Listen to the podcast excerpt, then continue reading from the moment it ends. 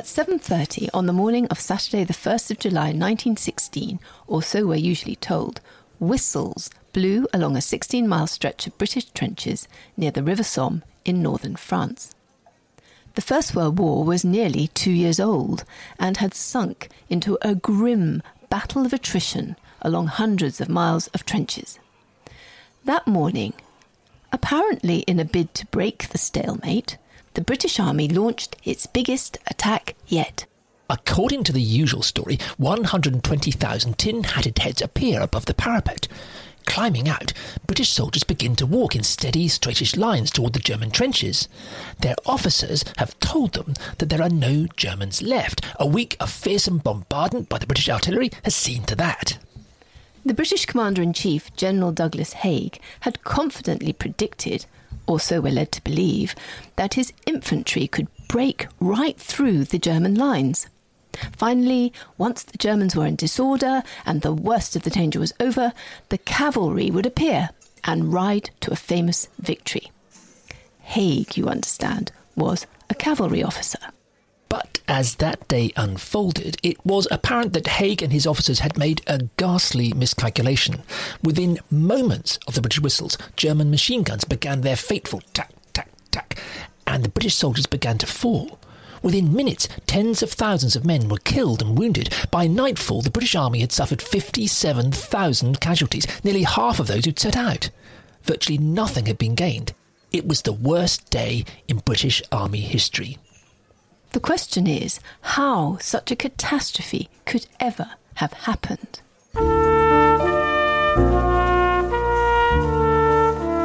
Hello, good to see you at the History Cafe. This is where we come to talk about historical stories everyone knows. We want to try out some new ideas. I'm Penelope Middelboe. We're revisiting stories that have got stuck in our collective memory but just don't look quite right to us. So get yourself a coffee, pull up a chair, and let's see what happens.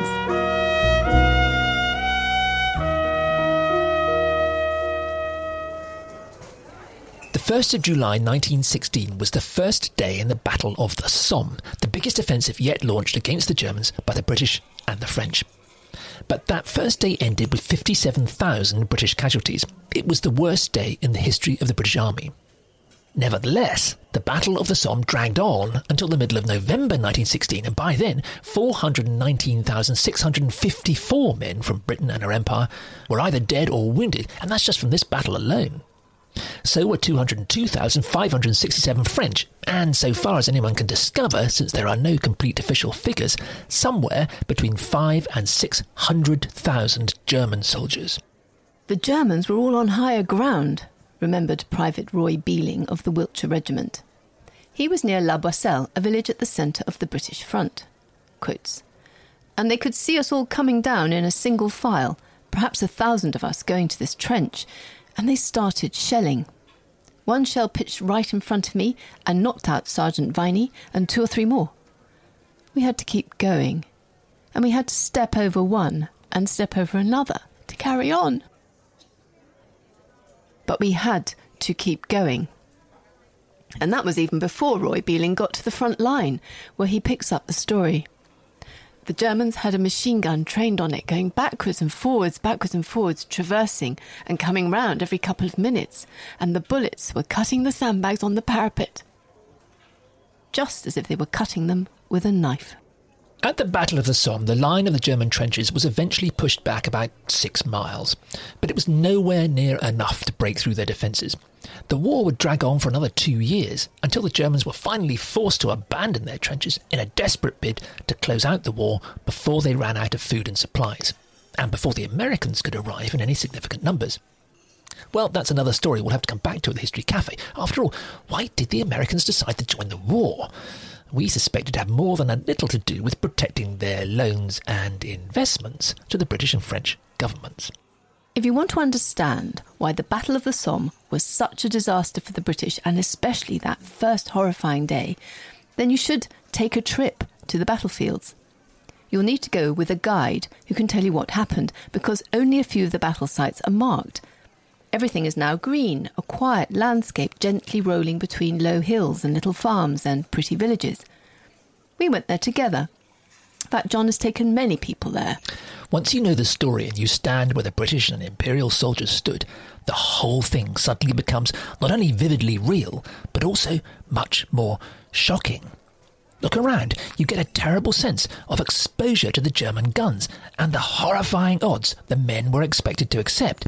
It's well, it's quickly and completely obvious from what's in front of your eyes that much of the British battle plan was ludicrous from the start. It makes you believe that the cause of the tragedy was sustained and breathtaking dereliction by the officers at the expense of the men, something that could profoundly have changed British society, and that all of us should understand. The appalling generalship, the generals of the British Army, has come to be known as lions led by donkeys, though in fact that phrase dates from the Crimean War. And of course, armies have always complained about their officers. The Arabs are supposed to have said that an army of sheep, led by a lion, would defeat an army of lion, led by a sheep. The question is is this what caused the slaughter on the Somme?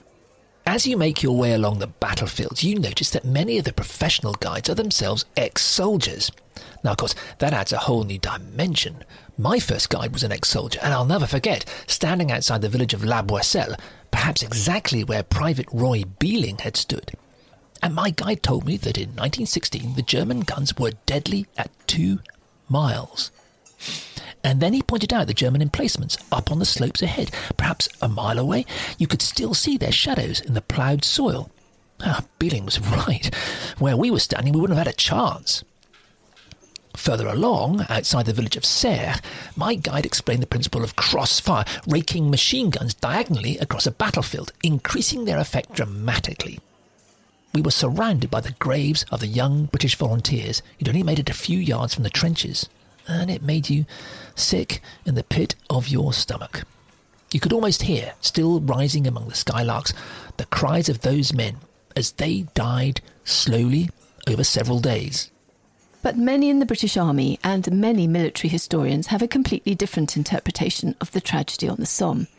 It goes like this Anybody could see, they argue, that the German defences were far too strong to be broken in a single assault. This was, they say, iron industrial warfare on a scale that nobody had ever witnessed before. Of course, it took time to understand this new situation. In fact, in 1916, the war was less than two years old. It would, say these historians, take two more years of bloody but necessary experiments before the British finally came up with a way to defeat the Germans. Don't blame Haig and the generals, they say. They were just doing their best. Uh, well, having lived through many months of a pandemic, as Britain has suffered among the worst infection rates in the world, it strikes a rather uncomfortably familiar note. Don't blame the politicians, we're told, just because tens of thousands of people have died. Uh, this is the first pandemic since the Spanish flu of 1918. They're just doing their best. Actually, there were equally deadly flu pandemics in 1957, 1968. But all this does is simply beg the question if this is the best they can do, are they the right people to be in charge? But according to the alternative version of what happened at the Somme, General Haig was doing his best. He always understood perfectly well that the battle was never going to end in a simple breakthrough and victory. The point, we're told, is that by the time the battle was over, not in one day, but 141 days of slaughter later, the heart of the German army had been broken. Hundreds of thousands of trained Germans had been killed. In particular, they included huge numbers of German officers, and this was crucial. In the German army, officers served at the front, and not, as in the British army, behind desks safely located miles behind the lines. And this cadre of senior German men would be impossible to replace. It was now just a matter of time before the German army would lose its shape and its discipline and be ripe for defeat. It would take, as it turned out, two more years, but according to this version of the story, the terrible British sacrifice on the Somme was a ghastly but necessary turning point. In the end, it had been worth every last gasp and tear and broken life and destroyed family. So we have two totally different explanations for the slaughter on the Somme. One is that Haig and his generals cruelly and culpably threw hundreds of thousands of British and Imperial soldiers at the deadly steel of the German defences in a vain and foolish hope that the sheer numbers of men would overwhelm the German guns. The other is that we should cut Haig and the generals some slack. They were doing their best. Trench warfare was new and it took time to work it out. The only route to victory was to win the body count, to wear the other side down, bit by bloody bit, until only you were left standing. In this interpretation, the Somme was a necessary and calculated sacrifice that fatally weakened the German army. So let's see which of these two interpretations stands up.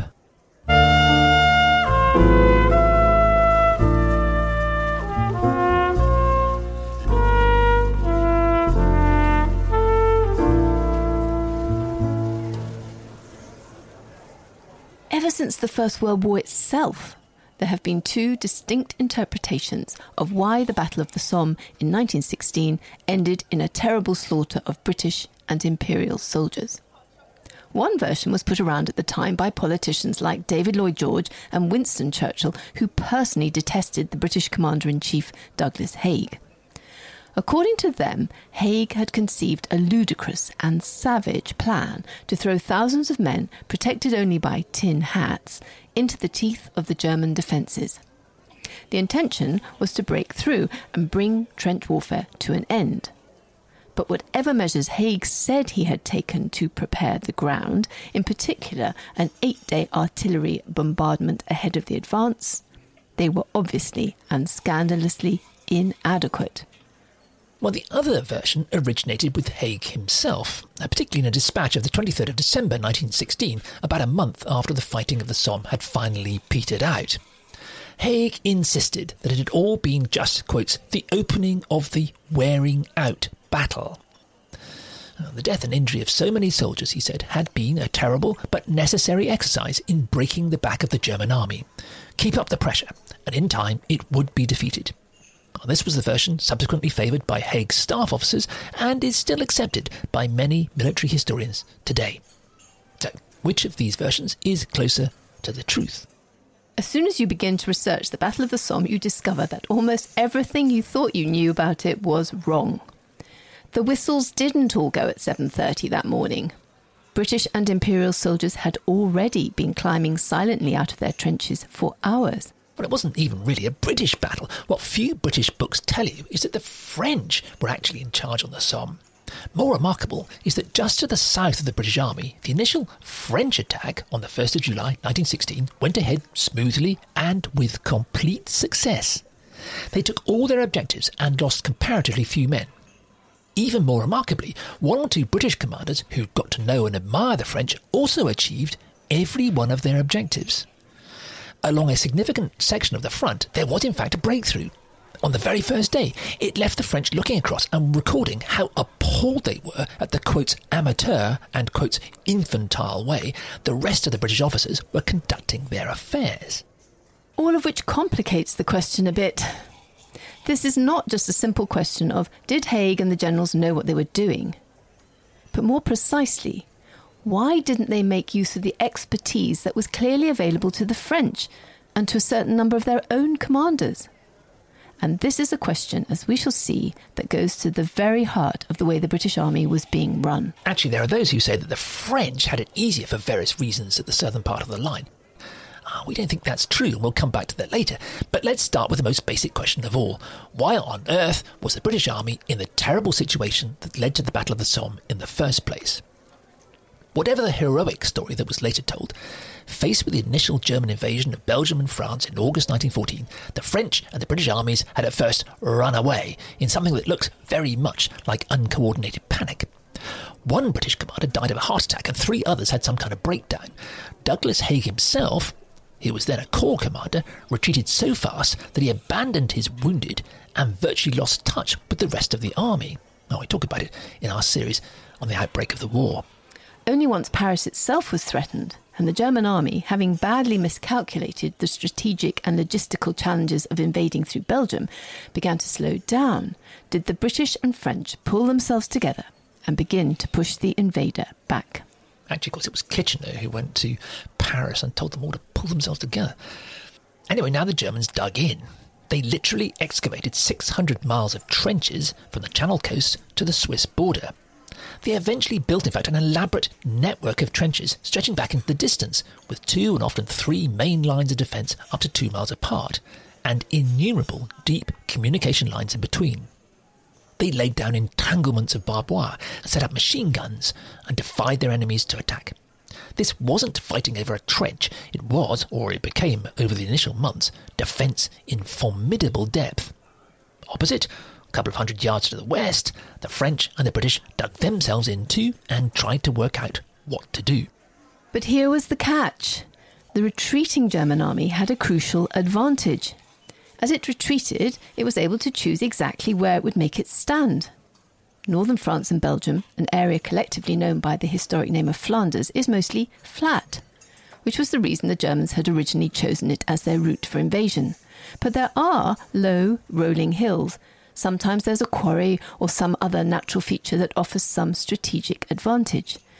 So, as they retreated, the Germans carefully dug themselves in at all the strategically best locations.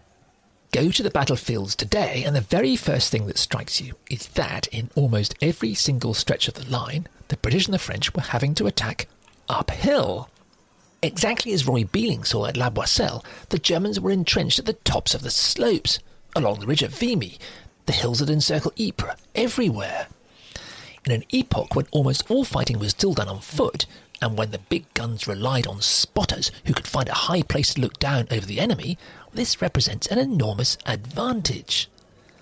And where the Germans were not on the hilltops, they'd always selected what was for some other reason the best ground, such as at Beaumont Hamel on the Somme, where there was a deep ravine into which they could build completely safe hideouts for their men. Well, after the war, Douglas Haig and the other generals claimed that this go nowhere entrenched defence kind of warfare had taken them by surprise, no wonder they said the Germans had been able to seize all the best positions and that the British had ended up at the bottom of all the hills. It wasn't their fault, they maintained, that it took four full years to work out how to wear the Germans down.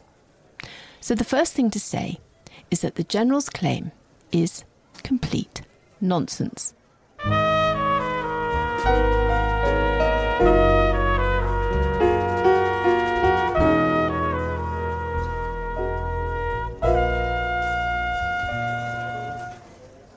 If you ask why such a terrible tragedy occurred in 1916 on the Somme, you have to start by asking why the British Army had got itself into such an appalling strategic position in the first place. The Germans had been able to construct their system of trench defences all along the high ridges and in all the most defensible positions. Apologists for the British Army claim that's because trench warfare was new and not understood, and the Germans, being the army in retreat, had been able to select the best positions. But that doesn't stand up for a moment. All historians now agree that trench warfare goes back at least to the siege of Sebastopol during the Crimean War between 1854 and 1855. The two sides in the American Civil War in the early 1860s had dug trenches and fought in them for months using primitive machine guns. The British and the South Africans had hunkered down in trenches during the Boer War, 1899 1901. They'd even added barbed wire, which had been invented for cattle ranching in the States in the 1860s. As the British Army knew perfectly well, as we shall see, the Russo Japanese War of 1904 5 had become a war of entrenched defence. And entrenchment had been widely used in the Balkan Wars of 1912 13. So far from facing a new problem, Haig and his predecessors had had more than 50 years to work out what to do with trenches. They should have known that the retreating Germans would dig themselves in, and they should have had an existing strategy for breaking entrenched defence down. In fact, as much the smaller and weaker army, it should have been the British who'd been digging trenches before the Germans ever got to France. You didn't even need to be a professional soldier to work out that armies fighting in 1914 would dig themselves in and fight from trenches. In the German universities, academics had been saying for years that German army hopes for a rapid advance through Belgium and France were illusory. This would be Volkskrieg, a people's war, in which enormous civilian armies would get bogged down in a long struggle of attrition. Even the chief German strategist, von Moltke, wearily agreed that it would be, quotes, a long, difficult struggle. Another civilian who'd worked it all out for himself was Jean Gottlieb Bloch, a brilliantly successful Polish entrepreneur who made a fortune investing in railways and banking. He wrote more than 60 books and articles, mostly on economics, several extremely long, and at least two awarded international prizes. In 1902, Bloch was shortlisted for the Nobel Peace Prize for a work that had consumed him for over a decade. Now, it had been an open secret that Tsarist Russia was expecting and dreading a war with Germany. Since the 1790s, Poland had been carved up between Prussia and Russia, so this war, the war between Germany and Russia, would inevitably be fought out on Polish soil. Bloch, therefore, set about trying to understand the economic and social consequences of such a war in his homeland. His investigation grew into five volumes, a total of over 3,000 pages, entitled in its later English translation, The Future of War. In this enormous work, Bloch examined the political, social, and economic fallout of modern warfare. But, more important for us, he also analysed the way in which war would now be fought. The key factor was this long range rifles, new and more powerful gunpowder, breech loading artillery with rifle barrels, trenches, and barbed wire had made defence incomparably stronger than attack. Bloch pointed, for example, to the Russo Turkish War of 1877, in which the Turks, much the smaller army, had dug trenches and held out for months against the much stronger Russian forces. In fact, they'd given up only when they were finally starved into surrender. Uh, with much bigger and more evenly matched forces in Europe, Bloch argued, armies would simply dig themselves in and wars would go on murderously for years. Bloch's work was quickly translated into French and German. In 1899, an international peace conference discussed his work and recommended disarmament. In the summer of 1900, he gave a series of talks at the United Services Institute in London. Now, of course, it's true that Bloch's main interest was in the way war would wreck the economies of the European nations. But the important point for us here is that Bloch had demonstrated in considerable detail the fundamental change that had overtaken warfare. Given the advances in defensive technology, the strategy of warfare would, for the time being, have to centre on finding ways to overcome defence in depth. But when he gave his lectures in London, Bloch was completely ignored by what he accurately and tellingly described as the British, quote, officer class. They continue to believe, in the face of all Bloch's evidence and every conflict since the 1850s, that they could conduct a war of movement and offence. The way wars had always been for centuries.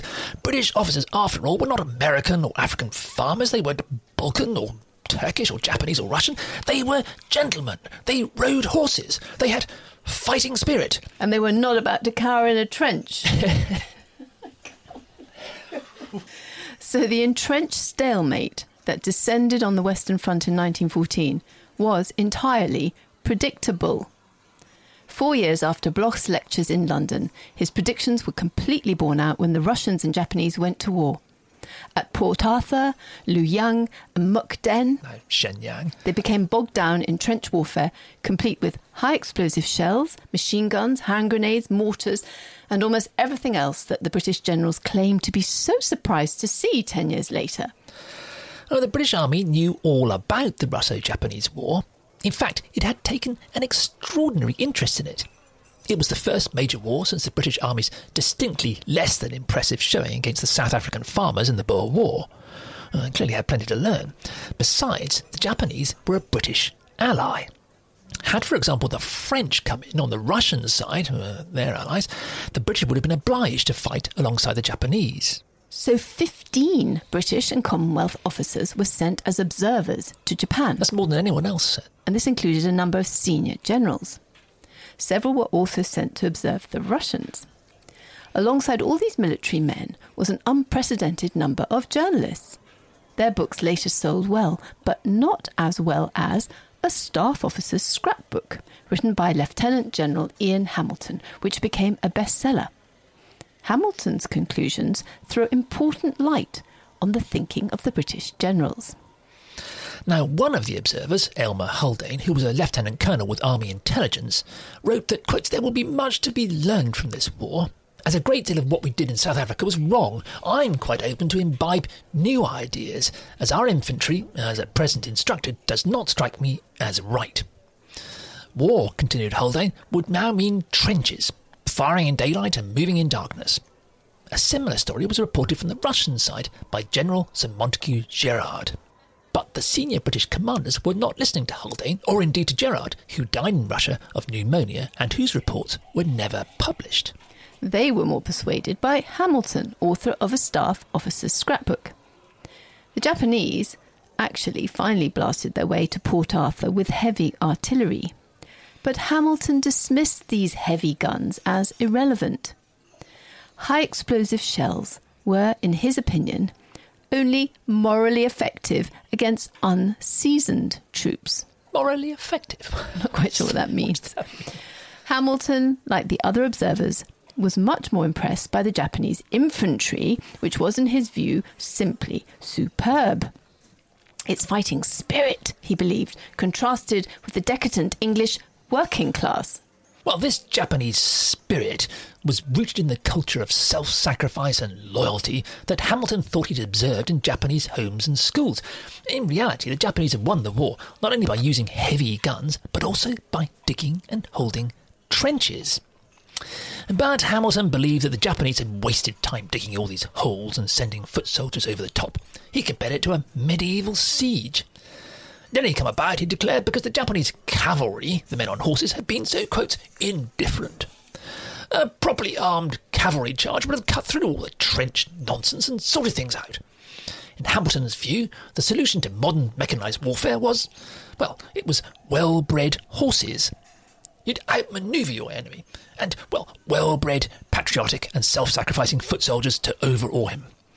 What Hamilton wanted to do, as historian John Ferris put it, was to turn British soldiers into Japanese soldiers.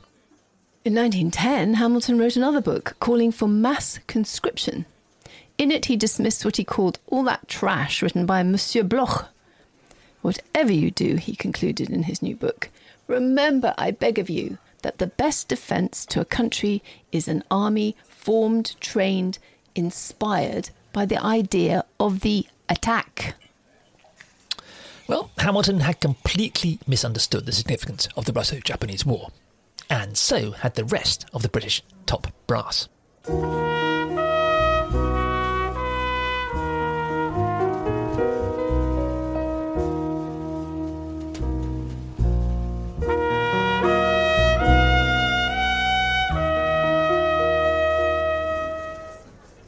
One reason apologists for the British Army give for the catastrophe on the Somme was that trench warfare was novel, and it took the generals a great deal of time and a quantity of errors before they found a way through it.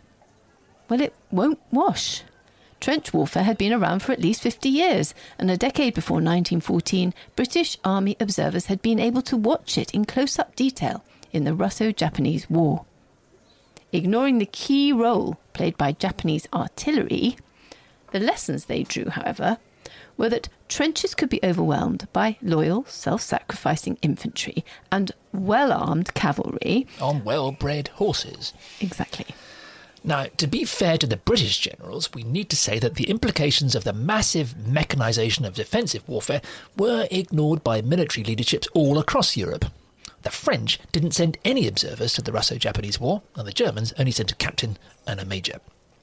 As historian Grant Dawson has pointed out, the response of all the European armies to the development of new and massively strong defences was to put even more emphasis on élan and esprit de corps and other antique French military catchphrases that called for movement and surprise and brilliance and attacking heroism and sacrifice in the ranks. The British, however, had less excuse than the others. Its army was small and far outmanned and outgunned by the Germans and French. As we see in our series on why Britain went to war in 1914, British officers had been planning a campaign against a massive German assault through northern France since 1905. The British had extensively recce exactly the battlefields in which they would face the German advance. The lesson of recent history was beyond doubt that a small force such as the British, properly dug in, could resist a massively superior German attack for months. Properly conducted and properly planned, trench warfare was exactly what a small army like the British Army needed. It should have been the British and not the Germans who were dug into all the high ground and strategically defensible positions. In fact, they should have done it before the Germans arrived. Had they done so, the Battle of the Somme would very probably never have happened. Yeah, the war would probably have been over in a few weeks. In September 1912, the British Army undertook an enormous three day war game exercise across seven counties in eastern England. 47,000 men took part, uh, along with 12,000 horses. The Red Army, under Lieutenant General Douglas Haig, played the part of an invading force heading for London. The Blue Army, under Lieutenant General James Grierson, was to defend the capital. Well, the two sides were more or less balanced, although some of Grierson's Blues were part time territorial soldiers, and some of his cavalry were in fact riding push bikes. It was all played out in front of King George V and the Secretary of State for War, and representatives from 32 foreign armies and 39 reporters, and we assume the astonished farmers and villagers of East Anglia. It was the last significant set of manoeuvres before war broke out. Those who defend the British Army like to claim that this exercise in 1912 was a success. Newfangled airplanes were used for reconnaissance. Both the territorials and the cyclists proved surprisingly effective. It became clear that artillery needed more shells. But the point about this exercise is that it was beside the point. In the exercise of 1912, the defending Blue Army under Lieutenant General Grierson won hands down. But it was not because they exploited the strength of the new defensive warfare. Uh, hardly anyone bothered to dig a trench. And it wasn't because the opposition was led by Douglas Haig. well, we don't think so. The Blues simply outmaneuvered the Reds by abandoning their opening defensive positions and going on the attack. What, getting out of the trenches? Yeah, they didn't have any trenches. They just, they just ran on the attack. Speed, surprise, brilliance, mobility.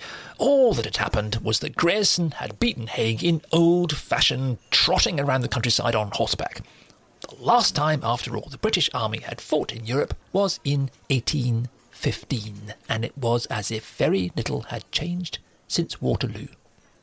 As historian Jackson Hughes has pointed out in his unpublished Adelaide PhD thesis, military thinkers of this period believed that powerful, small arms, and mobile horse drawn, breech loading field artillery would decide battles. What they bizarrely failed to work out was that these very weapons made the cavalry useless. The galloping horse was a huge target, it was impossible to miss. An artillery shell could destroy a cavalry charge at two miles. It was too dangerous to get on a horse, let alone ride one towards the enemy. But without the cavalry, everything would grind to a halt. There could be no war of movement. Hmm.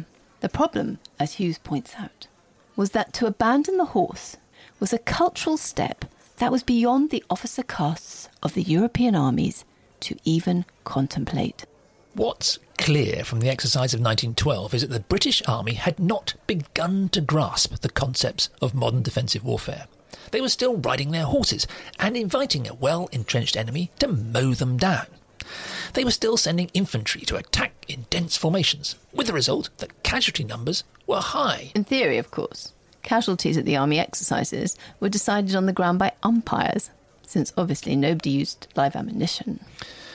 Well, in the same way, they trotted about with light, horse drawn field guns. Nobody had come up with any ideas about using the heavy artillery, the very weapon that had proved itself absolutely indispensable to the Japanese in breaking down the Russian defences.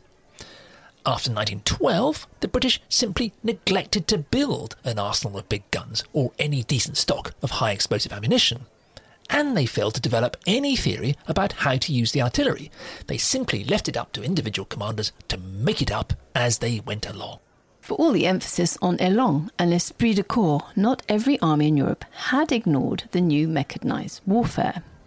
The Germans, it's true, were banking on a lightning invasion to knock France out in six weeks. But the 1908 German manoeuvres had also included trench tactics like throwing hand grenades and cutting barbed wire by night. Night maneuvers had been another key success of the Japanese. In their exercise in 1912, the Blues and the Reds, of course, the British knocked off every evening at 10 past 5. Uh, for tea and or cocktails, presumably. the Germans were also building an arsenal of modern weapons. In 1911, an English explosive salesman called Tom Tulloch, nicknamed Trinitro Tulloch after the explosive, was visiting business partners in Germany. At the company's firing range at Königs Wusterhausen, he got an army officer drunk and discovered that the Germans were secretly manufacturing and stockpiling thousands of machine guns. Now, the machine gun had been invented in 1884 in England by an American called Hiram Maxim. The Germans were supposed to be making them on license to an English firm. Maxim machine guns were huge, bulky things that took a team of men to fire, but they were deadly in defence of a trench. Each represented the firepower of 40 or 50 rifles. What Trinitro Tulloch discovered in 1911 was that the Germans were making far more machine guns than they were officially admitting under their license. The British military had every reason to take Tulloch seriously, because several years earlier, in 1904, he'd got another German officer drunk and discovered that their army was introducing the revolutionary Spitzgeschoss, a new and deadly pointed bullet. Tulloch had stolen one for the British Army to copy. In 1911, he passed his latest discovery about the Maxim machine guns back to the British Army. And what did they tell him? They told him it couldn't be true, since the official British military representatives in Germany knew nothing about it. the British Army did not, they told Tulloch, intend to invest in machine guns. You really couldn't make it up. The fact was that the British Army had never been interested in machine guns. General Horace Smith Dorrien was chief umpire on the Blue side in the Army war game in 1912. He'd asked the British government to supply the Army with Maxim machine guns in 1909. Well, the politicians had consulted their military advisers and responded that they knew the Germans were using them, but that was only because the German soldiers were, quote, the most monumental examples of crass cowardice the world had ever heard of. the, the British Army would not stoop so low. One of the most glaring omissions in the 1912 exercises, therefore, was the British Army's complete failure to use machine guns. A few were brought along, but they weren't equipped to fire blanks. So in practice, their gunners just pretended to shoot. Pretended to shoot. and therefore learnt nothing about the best deployment. And everyone else just ignored them. When war broke out two years later, the British had just over one and a half machine guns per battalion, on average, of course. By then, the Germans had 80 times as many. And also, the British gave their machine guns to untrained officers, whereas the Germans had specialist machine gunners who knew what to do with them. After 1914, the Germans worked out how to install machine guns in fortified bunkers or redoubts. Haig, forgetting the lessons of the 1912 exercises, sent his foot soldiers in dense formations to attack these fortified bunkers. At the Somme, as we shall see, the German machine guns exacted a terrible price from the British Army. So the origins of the tragedy at the Somme lay far back in the years before the war.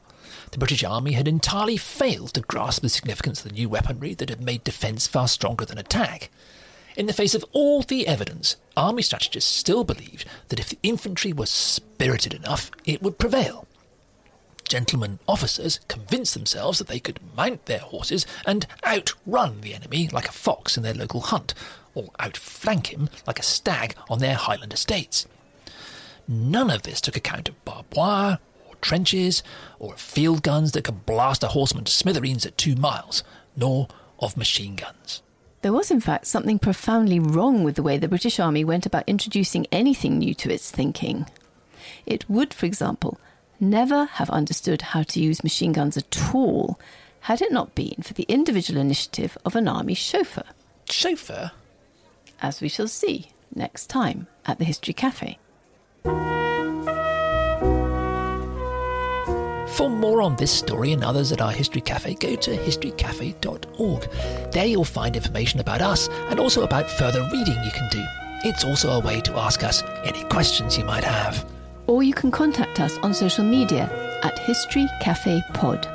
And don't forget that it's easy to listen to a whole series. You just use the playlist you can find on SoundCloud and Spotify. There are 60 episodes and building.